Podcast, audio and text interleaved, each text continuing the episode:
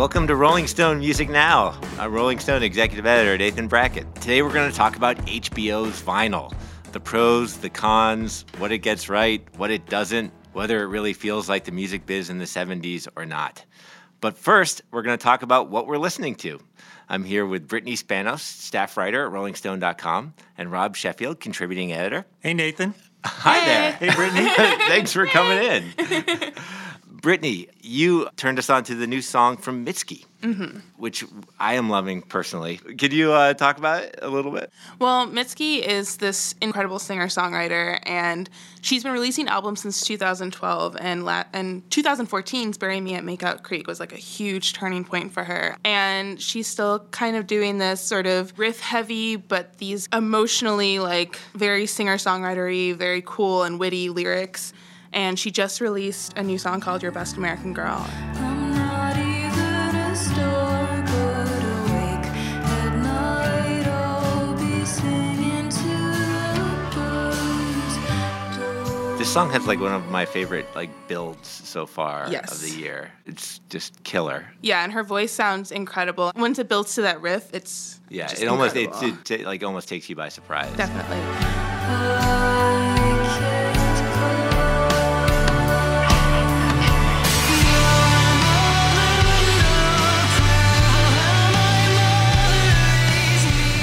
The lyrics are all about just sort of trying to fit into this mold for a partner and her trying to be um, the best American girl she can be for the best American boy. I mean, it's just heartbreaking the entire song, and she's, Right. I just love listening to her.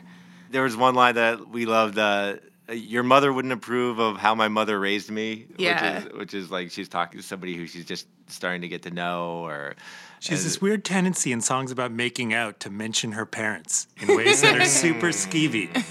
Uh, it seems to be a theme.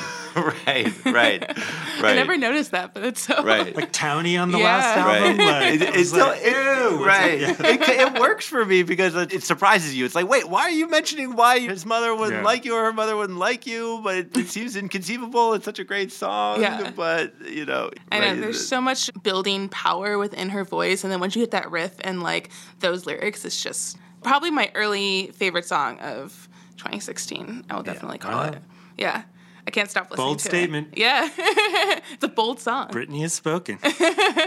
Well, the next song we're going to talk about is from Car Seat Headrest, who everybody on staff, just about everybody, I think, So here on staff, great. is Yeah. super excited about. Unbelievable. They have an album coming out in May, which sounds amazing. And this is the first song from it. It's called Vincent.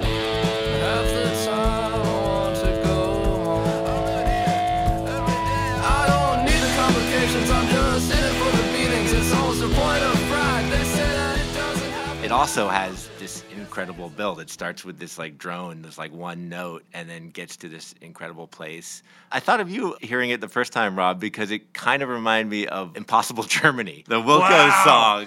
It's It does sound like that. but it's like Yeah. super long. It's like Yes. eight minutes long. Go, it, going it for the goes for the long song as a formal concept. Right. It's like we're gonna do a long '70s kind of song. right, right. And I know Impossible Germany is one of your favorite songs. Uh, Absolutely. and it's different from Vincent, but it takes me to the same place. Vincent kind of like gets to this incredible point. crescendo. Oh, thank you. uh, anyway, well, car seat headrest are. Uh, Well, it's weird because like it's this guy Will Toledo who's who's got this semi-solo sort of setup where he's he made all these records on his own Right. home taping and he really made the full-on leap to a band making a studio record Right. didn't go halfway this is like his okay computer it's it's so ambitious so widescreen sonically in terms of songwriting and in terms of emotion. Right. this is just a absolutely massive rock record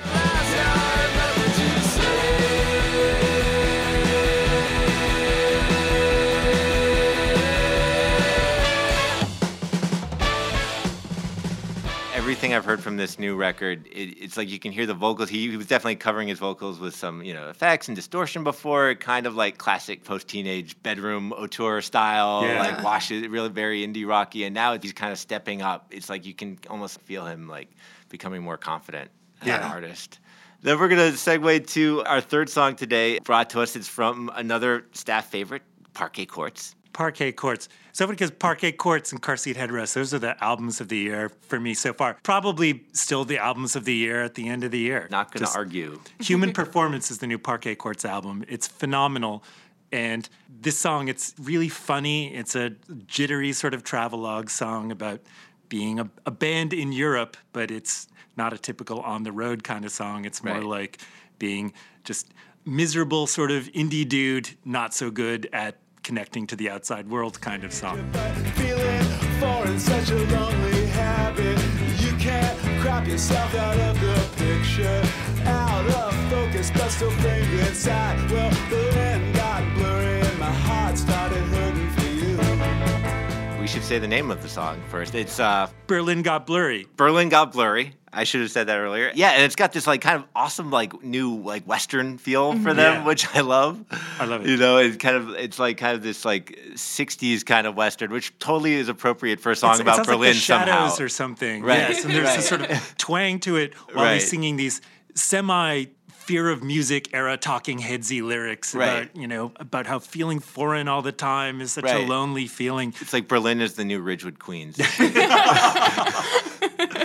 exactly. It's, uh, but just fantastic song. It's so Yeah. good, so good. And they, I think the guitarist was wearing a cowboy hat on Conan. So that, and that Unbelievable. So- I, I love that they're a band who they're so prolific and they do all these records without trying to stick to a consistent brand building. Mm-hmm. That Right. I love how they do something different every time. Totally. Because they could have just kept going after that first record, which had, you know, Stoned and Starving, still probably their their biggest song, and just kind of sounded like the Modern Lovers and the Strokes, and like, and they did it so well. It was such a great record, and if they had kept doing that record, lots of people probably would have been happy. But they they push it Yeah. every record, and they're they're so fun to listen to. Yeah. And the video too is really great with like the shots of Berlin and everything. And Yeah, the video is really funny. it totally works. All right. Well, Rob Sheffield, Brittany Spanos, thanks so much for coming on. Nathan Brackett, thank you. You're welcome.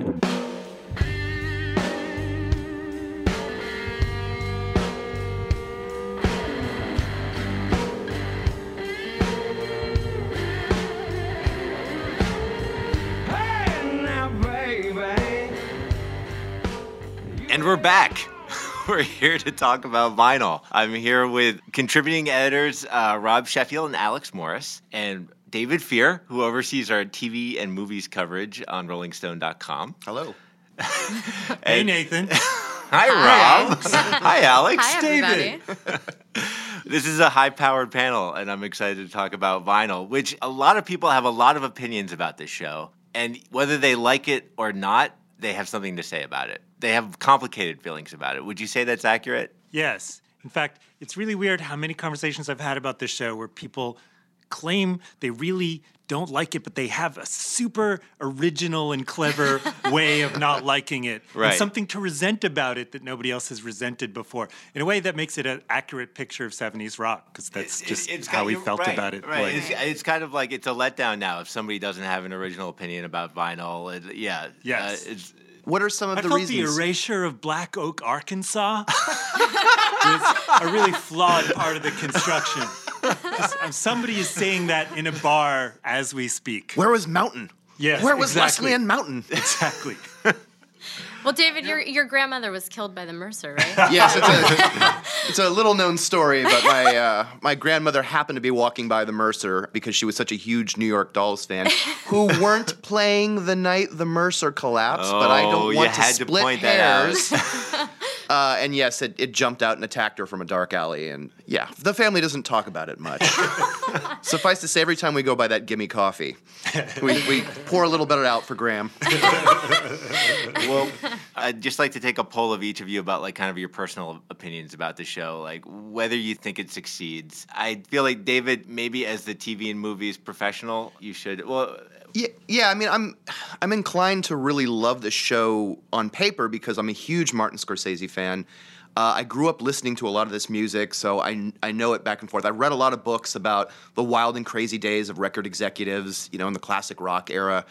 So I'm actually surprised that as I start winding my way through the episodes, I really I don't love it. At first, I thought it was just kind of oh, I have TV anti-hero fatigue because after you've watched uh, Walter White and Don Draper and the the many many anti-heroes that have come through you know the golden age of TV over the last few years, you start to think, oh, it's another flawed guy who's got he's brilliant at what he does. Although we have really yet to see whether Richie Finestra is brilliant at what he does. I'm Man, assuming he, heard, coming. he, he heard ABBA uh, just Three right off bars. of the, right off Three the bat. bars of ABBA. Three bars of bars. ABBA, and Three knew. bars. Uh, wait, let me. uh, You know, I should probably just out of responsibility to our uh, listeners, just if anybody out there hasn't seen vinyl, it follows uh, Richie Finestra. Yes. a uh, label uh, executive. Uh, owner- Spoiler. he works for a label, He owns audio recording. or owns a label, right? Owns Yeah. a label, and uh, it, it- through '70s uh, New York, uh, 1973. 1973. We'll see if we get to 1974. Let's hope. Let's hope. Uh, and uh, you see a lot, a lot of real life and fictional rockers walk through the show. Yeah, and- we'll and- we'll get to that. In we'll get second. to that. Okay. Um, All right. I feel like we've done enough kind of basic exposition. Right, I- I- exactly. yeah. So yeah, I didn't know whether it was just TV anti-hero fatigue or whether it was the sort of thing where I thought, okay, well, let's just see where this goes. Maybe I'm just not into it yet because it's only the first few episodes. But then I, I've I've seen the pilot and the two episodes that have come after that. I'm starting to realize that. A, they're dropping this hero in the middle of a crazy life crisis in, a, in a, this manic state without ever really building up to it, and so far not having him do anything to really get out of it. So it almost feels like you're not. The actor always talks about the journey, right? Right. And you feel like you've watched this person go a half step on a journey and you're already three episodes in. Right. I also think that, and I do not mean to speak ill of Terrence Winter because I'm a fan, but if you look at the last show he did with And he's one of the producers of the show. One of the executive with- producers. yeah, He's- along with he's- Scorsese and Mick and Mick Jagger, Okay. and he's I guess he's technically the showrunner. Right. Uh, and if you look at the last collaboration that he did with Martin Scorsese, Boardwalk Empire, again, it feels like this great show on paper, and you watch it and you feel like, well, this is a show that feels like it's about a show trying to be a Martin Scorsese old school mob pick. And it wasn't until the last season, I think it was the last seven or eight episodes, where you really felt like that was the show it was supposed to be all along. It has this amazing last season. Right. And I'm really hoping that's not what happens with vinyl because so far, well, let me give you an example.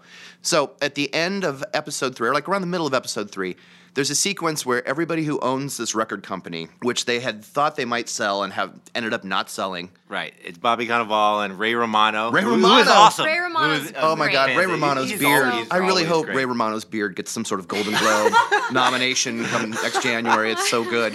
I like his black eye. His black eye, yeah, very, very nice.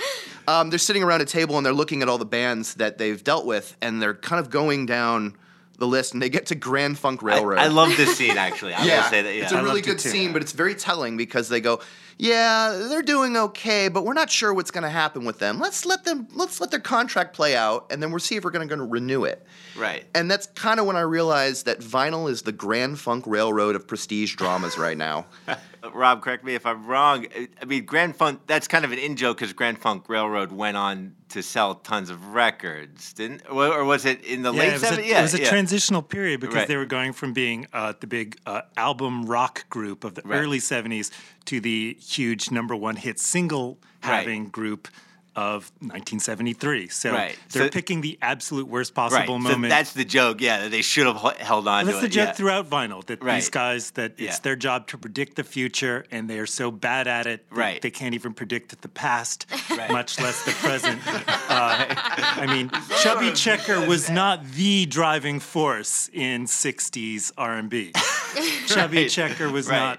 Uh, Right. I, I mean, they are so blinkered and and because their whole idea of what they do and who they are is based on on their brilliance and that that nobody is brilliant or even particularly bright as Right. the that's the pathos that it's about Right. which in many ways is the existential condition of being Grand Funk Railroad that David was talking about Right. that there's this sort of aspiring to ponderousness that all these characters all these characters really want to be you know Ahmet Ertegun or Jerry Wexler they want to be you know brilliant record guys and they're just you know Right. they're they're dumb wise guys who aren't tough enough to make it in the real mob That's the music business too. I mean, as, as Ahmet Ertegun said, like hopefully you just keep your eyes open and you'll bump into a genius. And these guys are just trying to bump into somebody. Yeah. You know, they're not. It's not. There's no master plan. There's Yeah. no- And if they don't actually bump into a genius, then they'll bump into an actor doing a bad impersonation of a genius. oh, all right. Well, that that's a big topic too. But well, just to finish your your yeah, the Grand Funk Railroad metaphor, we'll find out like right if vinyl will be the Grand Funk Railroad. Yeah, I, Of- uh, yeah, and correct me if are, I'm yeah. wrong, Rob, but the Grand Funk Railroad story sort of ends with them selling like a gajillion albums and everybody hating them. Again, a show like kind of to go back to the description of the show. You've had so many conversations about this show, and yet very few people have gone and been like, "Oh my God, this is great! This is the TV show of this season." You know, this is the thing we've been waiting for in terms of Martin Scorsese and Mick Jagger and Terrence Winter taking on '70s rock for for HBO. So I'm really curious to see what happens. I'm curious to see when it eventually finds its groove, if you will. I, yeah, I mean, I, I have some hope for it. To me, it feels like there's so many watchable things, and I feel like it might just get better and, and hit some sort of groove. It Maybe does. I'm an optimist. There's way. lots of watchable things, and then you get celestial cameos by musicians in dream sequences that don't really seem to make any sense. Right. You're and that's Jerry Lee. Lewis, All right. you're- Well, let's go into that. I'm curious, Alex, because you you did an excellent profile of Bobby Thank Cannavale in the Thank latest so issue of. Rolling Stone, and uh, I'm wondering if he you got any insight on like kind of the thinking behind like the cameos. I mean, just to there are a lot of rock star kind of fake cameos where like there's a guy who, as Rob pointed out, looks kind of like Dave Mustaine uh, acting as Robert Plant by backstage at Madison Square Garden, uh, and a lot of other people, uh, and a lot of viewers have had problems with that. Uh, do you do you, did he talk about that at all? He didn't really It- talk about it. Right. But he did. Maybe I mean, wisely, yeah, yeah. maybe.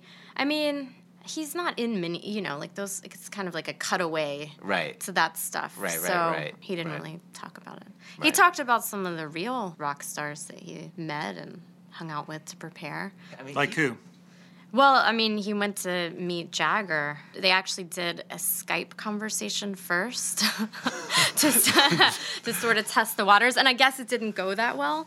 Uh, because Bobby, because Bobby got go a wrong? message Yeah. like, "So you need to meet him again," and he drove to D.C. for a Stones concert and went to Jagger's hotel room after the show, and apparently it was like so big. It was like the biggest room he'd ever seen, and they couldn't find the bathroom. It was so big. And uh, they talked music, and Bobby said he tried not to say much, but he eventually m- mentions this YouTube video of a uh, Oh wait, yeah. It's, was a- It's in your. It's Michael Jackson, right? And James Yeah, Brown. And James Brown and Prince, Prince. comes on carried by his bodyguard that he, you know, on Right, and Um, Jagger had never seen it. Jagger Uh, had never seen it and Right. he didn't believe him that it exists. And Right. so they saw the video and it kind of was a bonding moment at which point he was like, Okay, great. I'm gonna get I'm I'm gonna get this part, hopefully. I mean, So- he, I mean, I love him in this, and he, I mean, he's he's from Jersey, Bobby Cannavale, and he's from like Union City, New Jersey. He just feels like he feels like he's somebody who could be have been in the music business. You know, Yeah, he feel, he, I, yeah. I do feel like he feels the part. Oh, you know, totally. and- yeah, and he he said that explicitly that this was really in his wheelhouse, and you know, these this is music he grew up listening to, and um, Longtime Rolling Stone reader, right? Long time Rolling Stone reader. Always yeah, love to hear that. which is awesome. It felt like a great part for him, and very different from his character on Boardwalk Empire. Right. it was sort of pathological Right. in many ways. Right. And very different from the cop show or the medical drama type of show Right. that you right. see on TV a lot. So I don't know how many episodes you've seen, Alex, but how- are you feeling about the show overall? Like, what do you? yeah, so I've seen the three that have been released, and uh, I thought the pilot was a slow burn. I liked Bobby a lot, and there were, there were great moments, but I wasn't thinking that I was gonna love it. I, I've liked this the next two episodes better. I think the pro- the problem with the pilot for me is that it felt like a denouement. Like it felt like things were falling apart. You know, as you were saying, David, it felt like there was no build up to this breakdown. And now, I mean, not to have too many spoiler alerts, but it feels like they're fighting for something, and that uh, that makes it more interesting for me. Plus, they've really introduced some some other characters in the the, ne- the episodes two and three. I think Olivia Wilde's character is. I think there's a lot of interesting stuff there with Andy Warhol and her past and. Can we talk about Andy Warhol for a second? Because I know a lot of people have been slagging the like, oh, the, who they get to play Robert Plant or who they get to play Alice Cooper? Why are they bringing these celebrity imposters in here? This is maybe the single best portrayal of Andy Warhol I've seen in a film or TV show, and it's He's pretty great. It's No great. disrespect to Yeah. the late great Great. David You Bowie. are, you are Right. absolutely blowing my mind. Really? Seriously? Yeah, yeah, I think so. Wow. Now, granted, I didn't. I don't know. I did not know Andy Warhol. It wasn't like I was hanging out at the factory with Lou and you know Nico and Edie and all those kids. So far as you're concerned, Rob. but usually they kind of portray Andy Warhol as the man who fell to Earth. He feels like this alien, this kind of human Right. iceberg, A little more just sort of- right? yeah, Yeah. kind of like spacey and sort of above it all, and sort of this you know peering down on them, these mortals. And this feels like an Andy Warhol who not only has empathy, but actually seems to be totally engaged and incredibly intelligent. Which I'd always assumed Andy Warhol was very intelligent and very engaged and consistently observing stuff and using that for his art. And this is the first time seeing John Cameron Mitchell, which by the way, John Cameron Mitchell is Andy Warhol. How genius is that? Seeing him play Warhol this way to me just feels like a huge revelation. So, but Rob, you, you, you do have an issue with that. You you would not agree with that uh, assertion that this was this was the. I mean, I, No, I thought it that was a weak link of of. I thought it was a weak link. partial to Crispin Glover's portrayal of Warhol and what is it? What where, where does he actually play Warhol? Is he that does. the, the? Doors movie? Maybe think yeah. it's the Doors it movie, might yeah. be yeah. Yeah. Uh, as I often feel with with when they portray like somebody actually from the '70s, I was like they should have done a thinly veiled fictionalization because Yeah, I it's ag- I really tend to it's very difficult Yeah. to buy. Andy Warhol is deeply warm, intuitive, really good at reading people and Right. figuring out the needs that they're too too shy to express. Right. I was like, they should have just created that as a character rather than pretending that that's Andy Warhol. Right. Right. Uh, there's zero in his biography to suggest that there were any scenes like that in his actual life. Right, right. I mean, I will say that I, I do like how the show reminds you that all this stuff in the 70s was going on at the same time. Like, it was not just mm-hmm. about about Led Zeppelin in 1973. It was about Donny Osmond, too, and Grand Funk Railroad. And, Bruce Lee in a grindhouse Lee, showing out of the yeah. dragon and Yeah. yeah, you know, and, and I think that's one of the strongest aspects of it in terms of like the music. And it's like I, I just love that that scene that you talked about where they're going through their whole catalog and they just rattle off everybody all at once. And it's like, oh yeah, this actually resonates as some like if you go to like a yard sale where somebody's selling all their records from the seventies, that's what you see. You see all the, the, the mix of all like the schmaltz and you know skyrockets in flight along with like the new york dolls you know or Yeah. probably not the new york dolls because a lot of people, people weren't buying their records and and that's something that's one thing i did love i mean i will say they, they almost push it to an extreme because there's that scene in the first one where you have richie finestra the bobby cannavale character pull up to Kool Herc's house, you know, like just by chance. Like he, it's almost like he just pulls off the Bronx Expressway and there's a hip hop party going on, like the first hip hop Yeah. party, Yeah. which I loved as a fan, but you know, bumping into geniuses. right, right. There's another Kool Herc scene too. I think in the third episode that's actually really wonderful, where Oh, he's yeah. sitting around. I think he's sitting around a barber shop, or maybe it's just a hall, and he's he's playing all these records. Yeah. yeah, he's sort of yeah. DJing and mixing beats and stuff. And the Lester Grimes character, the bluesman character that's in there, Finestra's old find, is just sitting there watching him do this. And these old guys are being like, "No, let the record play. I want to hear James Brown." And he's just watching him like mix these beats and seeing, you know, the future of where this music's going Right. Like if it was a Beatles biopic and Paul McCartney walks by a window and sees a bass in there and goes, "One day I'm gonna buy that," Right. and like all of us know what's gonna happen. Right. It tends to be very cheesy, but this is done just so deftly. If you know, for a show that doesn't always handle these kind of moments very deftly. Right. How about we talk about some of the music stuff? Like, what did you guys think in terms of like? It's really hard to portray like rock and roll credibly in any you know movies and TV. What do you think it gets right? What do you think it really gets wrong? The All sort right. of flop, want- sweat, desperation, which is really the subject of, of pretty much every episode so far. That sense of something happened in the 60s and now it's fading away, and how where do we go from here? Right. Uh, the sense of desperation, which is really Right. like what the show comes down to. And it's remarkable how there aren't other dramas about the music business. It, it's really strange. In a weird way, it reminds me of a sitcom. I'm, I'm sure we all remember WKRP in Cincinnati, which is Brilliant show. yes. Uh, Well, I, I the, just, the only previous TV show that I can think of that was about the music business Right. in, in a way that captured the pathos and that, that these are really sad, damaged people who spend their lives going from town to town playing. Right. Imagine, and- imagine a WKRP in which it was nothing but like seven or eight Johnny Fevers.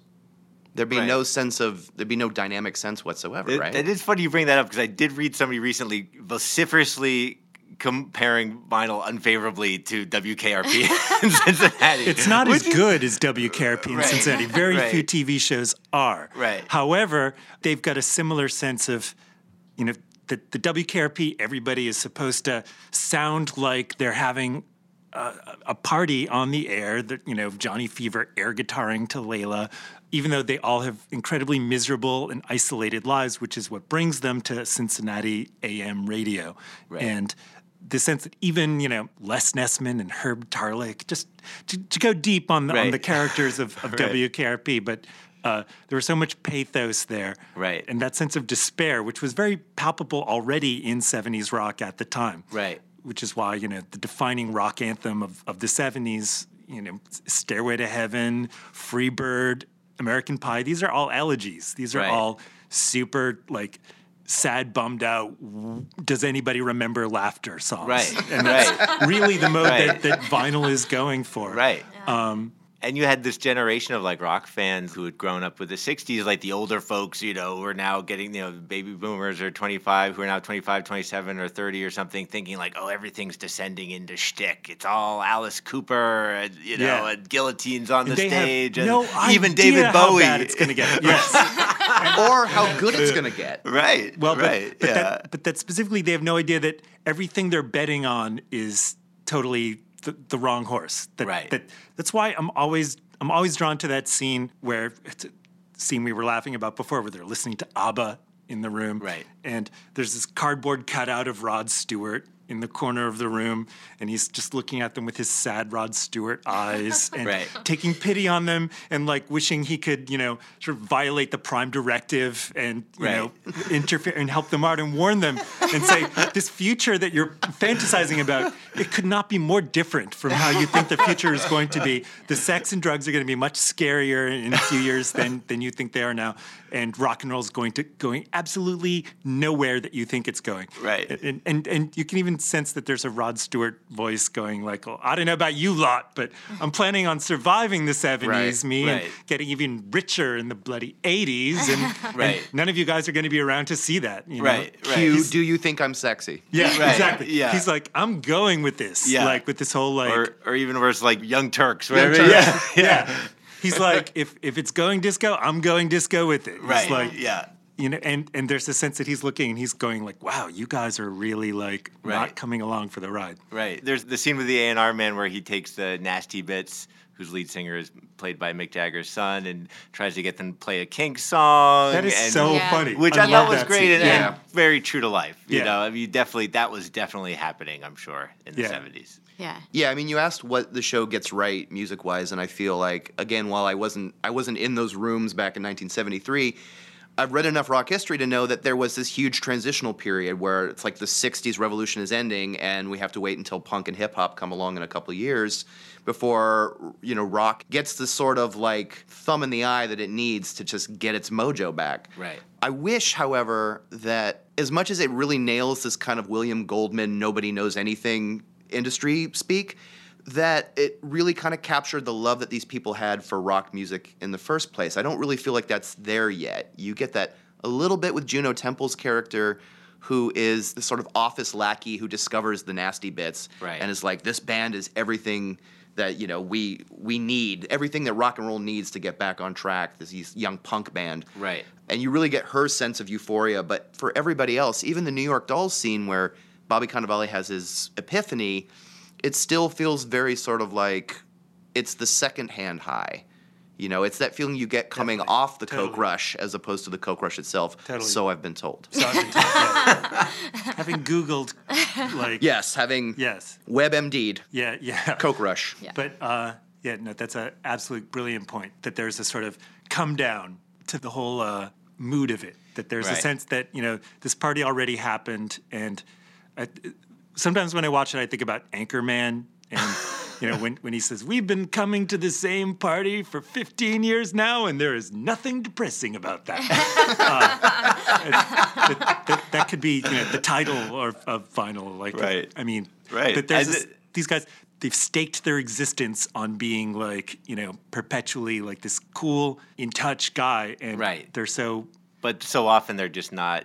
They're not going to find the next big group because they're not asking the right questions. Like it takes like the office. But I'm waiting for the payoff. There's got to Right. be some I mean, payoff, I, right? th- I think you're so right, Alex, in what you said about like it's almost like it's two different shows. There's a first episode which was directed by Scorsese, which feels like Goodfellas, but in the music business, and then from there it just feels like okay, now this is just the show. This is just a Right. watch. You know, Well, there's, I mean, the, you're you're getting the backstory. There's characters to that you can root for. There's, you know, a, a company to to root for. I don't know, but Right. in terms of transitions, I mean, it is a great time period for the show to take place. I mean, who doesn't feel like they got to someplace too late?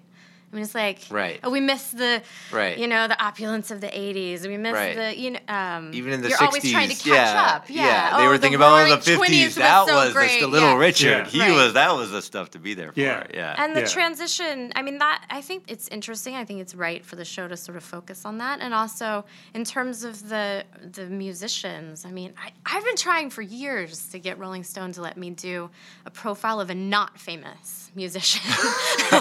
Because I'd like to refer you to my attorney, Jason Fine. Uh, because no. I think that- that's like you know the striving. I, that that is interesting to me, and the the despair, Absolutely. and the, is it gonna happen? right. the drummer from Semisonic wrote a really funny book about about what it's like book. being in a like C or D level rock band Yeah, that is totally. like Well, and I, striving and not but yeah you're right that's really hard to dramatize what's the FX show uh, with Denis Leary? The Sex, Drugs, and Uh, Rock and Roll. I was afraid you were going to bring that up. well, the reason I do bring it up is because, um, besides just to torment you, uh, is that I interviewed Denis Leary for a, a piece online when that show was coming out, and he was fascinated with the entire notion because he went to this uh, music school in Boston and like knew a bunch of people that went on to be in successful bands. He goes, but I also knew a whole bunch of people that weren't in successful bands, but they weren't ready to let go of that rock and roll lifestyle for 30 years. And so they just suddenly become these like, you know, 45, 50 year old guys that are like, any minute now it's going to break for me. Or maybe I had a little glimpse of success and then I'm going to, I'm going to keep doing it. And so it's interesting to see how there's some of the, the industry parallels in the show, how you have these guys like, yeah, once upon a time I discovered Hannibal. And like now I got to find my next big break, and it's gonna happen. I'm telling you. Meanwhile, I'm gonna snort a bunch of coke and say some period appropriate offensive things to people, and um, Yeah. yeah. like Yeah. that's interesting. Past results are not a predictor of future success. Or re- Exactly. yeah. Well said. wow. You just made that up, didn't you? Yeah. Dude. Maybe we could go around and see if we have any uh, tips for vinyl uh, moving forward. My tip would be less celebrity rock and roll karaoke and more actual rock and roll. All right. All right. Rob, do you have any? uh, I think go full 70s and have an episode where everybody's locked in an elevator together. Bottle episode. yeah. Well, they weren't called bottle episodes until recent years. Yeah. And uh, they were always called everybody's locked in an elevator. That was the official term. yeah. Um, and you know they should embrace the 70s thing. They should have you know two dates for the same night. All the the 70s sitcom ploys. They should go all out for that. A very right. special episode. Of that Yeah, very special episode. Yeah, I, I, I'm really looking And then- forward to their New York City blackout episode. Right, the blackout. Yeah, You know, right. you remember George Jefferson was very very Right. moved by the New York Maybe, City and blackout. then maybe Ray Romano should be offered a job at a competing label and then not leave at the end Yeah, of the episode, yeah. and then everybody's relieved. Yeah. Okay. all also, right. One where characters have to take on each other's personality traits. Oh wow. Yeah, that'd the be good. switcheroo episode. This is good. This is some good like last week's. Broad Yeah. City. Like, I was like, wow, they only waited till the third season to do that. And Abbi did it so pretends well. to be Ilana. they did that so well. They did. Alex, do you have any any advice? For, Well, when I was talking to Bobby, he was talking about one of the things that really appealed to him about this character was the idea that he's an artist trying to run a business. And I want to see more of that. I want to see the Right. artists come out. And I want, like I do, I want him to just like turn out to be this genius that Right. turns it all around. And I don't Right. know. Hopefully that's where we're going. But I hope so. I hope so. Well, guys, David Fear, Rob Sheffield, Alex Morris, thank you so much. I feel like we've done some good brainstorming here for vinyl. I hope Ray Romano is out there listening, taking notes. And if you are, we love you. we love you. Oh my We God. love Don't you, change a Romano. thing. Yes. See, Ray Romano, like snorting lines off a Chicago album. This- I was like, yes. I was like, it would have been one thing if they did that off of Stones or Bowie or something. No, I was like, No, that almost too much. That they're It's trying to be decadent with the Chicago album. I, I felt like that nailed the pathos of it right there. they could have just ended right there. Yeah, yeah. They could have I, just. I was yes. like, um, yes, I was in the tank at that point. I love the idea too that like they're being the the writers' room right now, the vinyl writers' room, listening to this podcast and being like, "All right, full '70s. How can we get the Harlem Globetrotters to show up?" yes, totally. Yes. yes. Meadowlark Lemon. Pour a They little haven't liquor mentioned out. Roe v. Wade. Also 1973. 73. It's 73. It's Right, you know when's that coming? I, I just have a feeling that this is probably going to happen next season where they're flipping through the newspaper and they say, Right. look, Yeah. Ford to city, drop dead. Ford, you turkey. You know? Yeah. They pick up where Mad Men left off. Yeah, maybe, or yeah, exactly. Right, Just Yep. year Yeah, by almost year. literally- yes. Right. Yeah. Right. All right. Well, guys, thanks again. Thank you. Thank you. Thank you, Nick. Okay.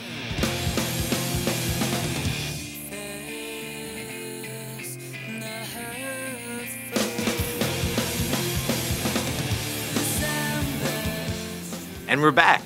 I'm here with Brittany Spanos, staff writer at RollingStone.com, and Suzy Exposito, producer at RollingStone.com and a contributor. And we're going to talk about a list that's gotten a lot of attention on our site, like most of our lists, but maybe this one even a little more. I don't know. What do you guys think? I don't know. It's a very passionate topic. It's a passionate topic. Yeah. Anyway, the topic is emo. The list is the 40 greatest emo albums of all time.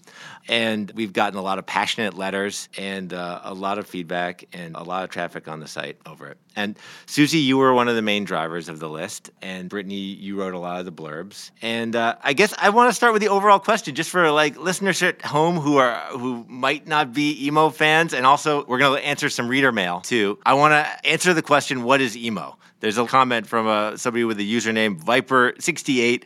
What in the Hello Kitty is an emo? So, who could answer this question? Suzy, can you tell the people at home? I'm just gonna. Bra- what in the can you tell Kitty, readers at home what what emo is? I'm going to take the postmodernist route on this question. there are many emos. There's a multitude of emos. Just like just like emotions, there, there are many emos. Yeah, Yep, all all my teenage feelings. right. that really is what emo is, right? It's, te- it's teenage feelings ultimately. Yeah, essentially. I think a lot of people trace emo as a genre back to DC in the mid 80s, indeed. particularly with Rites of Spring.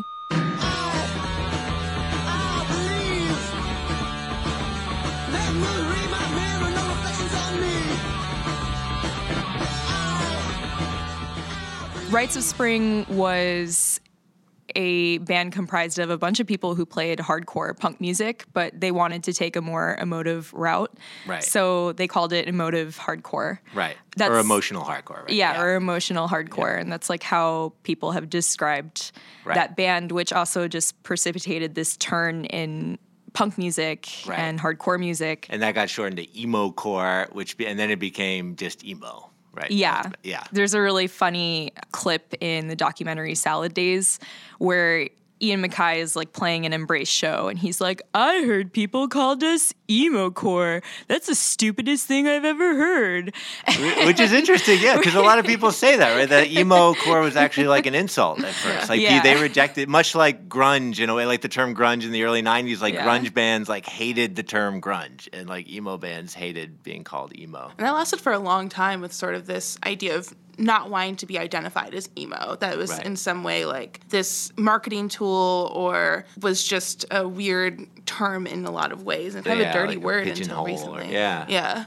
A lot of bands just refused to be called emo until I feel like in the past few years it's sort of become a more comfortable term and Right. people are okay with it. But Right. yeah. Right. I think it's all about that vulnerability factor that mm-hmm. people just don't want to identify with, especially in genres like punk and hardcore, especially if you are a musician who feels particularly masculine and you want to make masculine music, like the worst thing someone can tell you is that it's emotional because I think everybody still to this day operates with this idea that like being emotional is is something that's not very like tough or masculine. Right. Yeah, just especially the scenes that they come from, like punk and Right. hardcore and screamo, and all those scenes are just they didn't start with the root of them wanting to be Right. like letting go of your emotions and the vulnerability and all that. But yeah, Right. And for me, that's like a key for emo. It's like it was coming from hardcore punk and, and mm-hmm. that was just mostly pure aggression or a lot of aggression. Yeah. And that was it was a big thing for people to just to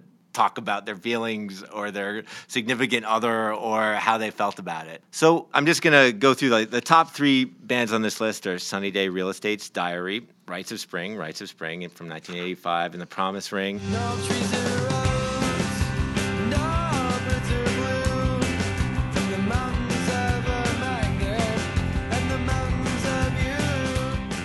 And then from there it goes. It spans like I mean, this is spans now 35 years of emo. I mean, get, we have bands from the 80s, from the 90s, Jawbreaker. The 2000s are well represented as well. So at this point, emo is is a pretty. It's like a middle aged genre, which is kind of crazy for such some, something that's like teenage music. I think a lot of people get into emo when they're like in middle school or, or early high school when they're feeling a lot of new emotions. Mm-hmm. Yep. I want to read one letter from a reader because one of the bigger issues or, or one of the most letters we got was about where this one band, Fugazi, was. This is from the username uh, Words on Pages. First, where is Fugazi? Do you know what emo was called before it was called emo? When we didn't have a word for this Fugazi sounding music, we called it post hardcore because minor threat equals hardcore, Fugazi equals post hardcore. Then uh, it goes into talking about Rites of Spring, but I'll, I'll skip to the next letter. Uh, number one is great. Dot dot dot. Fugazi? Question mark? Question mark? Question mark? Repeater should be in there as well as 13 songs. Suzy, can you uh, answer some of the reader questions about Fugazi? What, what was the process of making the list, and can you talk about like kind of what the decision-making process for not including Fugazi was? I actually agree with these readers that Fugazi was a fundamental building block in emo and generally in punk music and especially like because they experimented with different sounds and time signatures, different kinds of song structures. They were extremely influential. All right, just for people who aren't familiar with Fugazi, Fugazi was a band founded by Ian MacKaye of Minor Threat, and they were a really important post-hardcore band.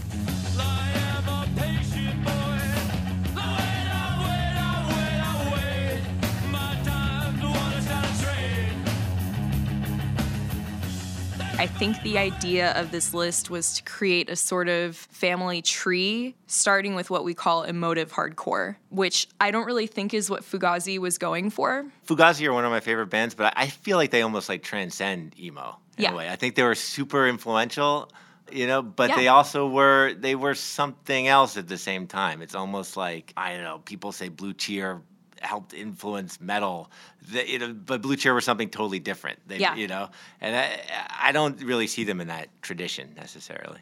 Yeah, and also like Guy Picciotto had other outlets for his emotional needs, like Rites of Spring and the far more underrated band One Last Wish.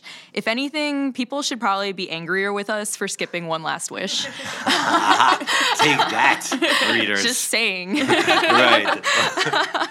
But the process was very grueling. It took us about two weeks of sparring on the internet. Um, there, there were As, the all, as all the best lists come from sparring on the internet. Right. yeah, there was like seven of us fighting Right, for right. two weeks over this list that we created in a Google Doc. You know, there were far more than 40 albums on this list when we started. And we really did have to debate what the meaning of emo was. Right. We had to really get into the difference between emo and pop punk, for example. Right. That was a highly contentious issue Right. between us that I still don't think that we've resolved. Right. Mm-hmm. But I Well, that's a good question. Like, what is, yeah, where do you come down, Brittany, on this, like emo versus pop punk? Some people think Newfound Glory are emo. Would you call them pop punk or emo? Or what makes a band pop punk or, or emo? It's a very fine line, especially once you get out of the 90s and get into like the early millennium, sort of like the Fall Out Boys and the, you know, Newfound Glories and all of those bands. And there's a lot of crossover between the newer emo movement and what pop punk was sort of evolving in Right. once we hit around 2003, 2004 ish. And Right. especially Fueled by Ramen, once that became an even bigger label with Paramore and Panic at the Disco. And Right. Those bands really crossed a lot of those genre lines. But for me, essentially, pop punk comes down to a lot more playfulness and immaturity. Right. I think like Blink 182 has some emo moments, but I wouldn't mm-hmm. necessarily call them an emo band. I Right. think they definitely stick to that pop punk Right. element. And so with Newfound Glory, I think they're definitely a lot more pop punk than they are emo. Right. That makes sense to me. I mean, for me, I, correct me if you guys think I'm wrong. I, I think it's like almost about your intentions. Like, Mm-hmm. if you're an emo band, it, I mean, I, I feel like there's always some sensitivity and there's always like some sense of outrage or moral, not out or emotional Angst, outrage, not yeah. ang- yeah, angst. Um, and yeah, whereas pop punk, you know, is yeah, it tends to be more playful. Yeah. I think that it comes down to the roots of the sound, right? Like, I don't think of Newfound Glory as emo because I think that they have more in common with a band like the Descendents, or mm-hmm. later, like, you know, Vans Warped Tour Punk, like MXPX, or the Ataris. Like, I think they have more in common with that sound than they Right. might Rites of Spring. Yeah, Same I with Blink to- 182. Totally, I would think of them. Yeah, it's just like what we yeah used to call like Warped Tour bands. right, right. Totally. The band Brand New is on a, a couple spots here.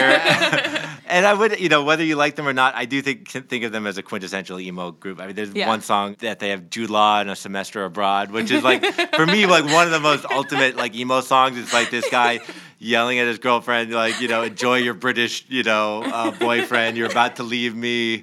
I don't know what's gonna happen. Also, peak emo title too, just really Right. lengthy, some type of pop culture reference. Right. Like, Yeah. right. How yeah. dare you study abroad without me? Right. What about my feelings? If there's like a message for a lot of emo songs, it's like, let's take it back to me. Let's, Yeah. But what about me? right.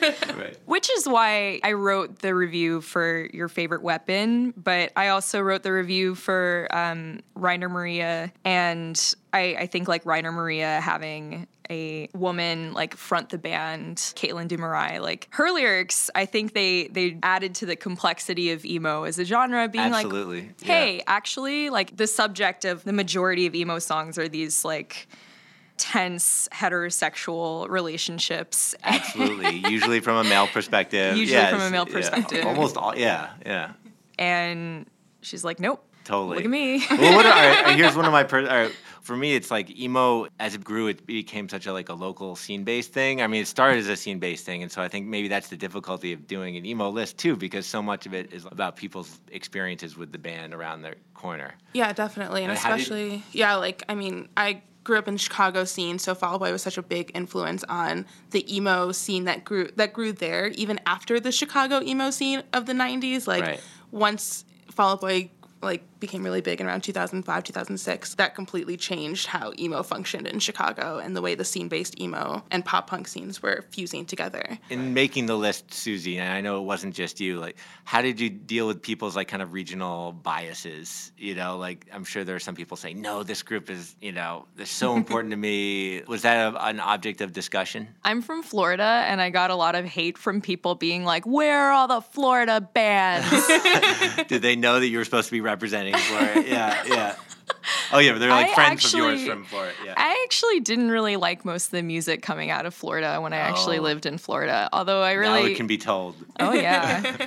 no, I, I mean I really liked Hot Water Music. They were on our list. They just didn't make the cut because Right. honestly, 40 albums is not enough to encompass the entirety of For sure. this genre. For sure. It's just not. Um, for sure. Because we're talking about yeah four now four decades of emo. Yeah. and so, yeah and it's not enough. I mean, when I was a teenager in Florida, that was when Fueled by Ramen was really kicking off, mm-hmm. and that was the Florida thing. But I absolutely hated it, and at that point, I was listening to Braid, and I was like, I would rather listen to Braid. Right. Right, because that's who I was. so you were you were able to look past your yeah the regional Yeah. biases well suzy exposito brittany spanos thank you so much for coming in to answer the question of what is emo i feel like we've made some headway if anybody wants to check out the list of the 40 greatest emo albums of all time they can go to rollingstone.com and i encourage them to do so Thank you. Thank Thanks. you. That's it for Rolling Stone Music Now. Thanks for listening. To subscribe, check out our page on iTunes.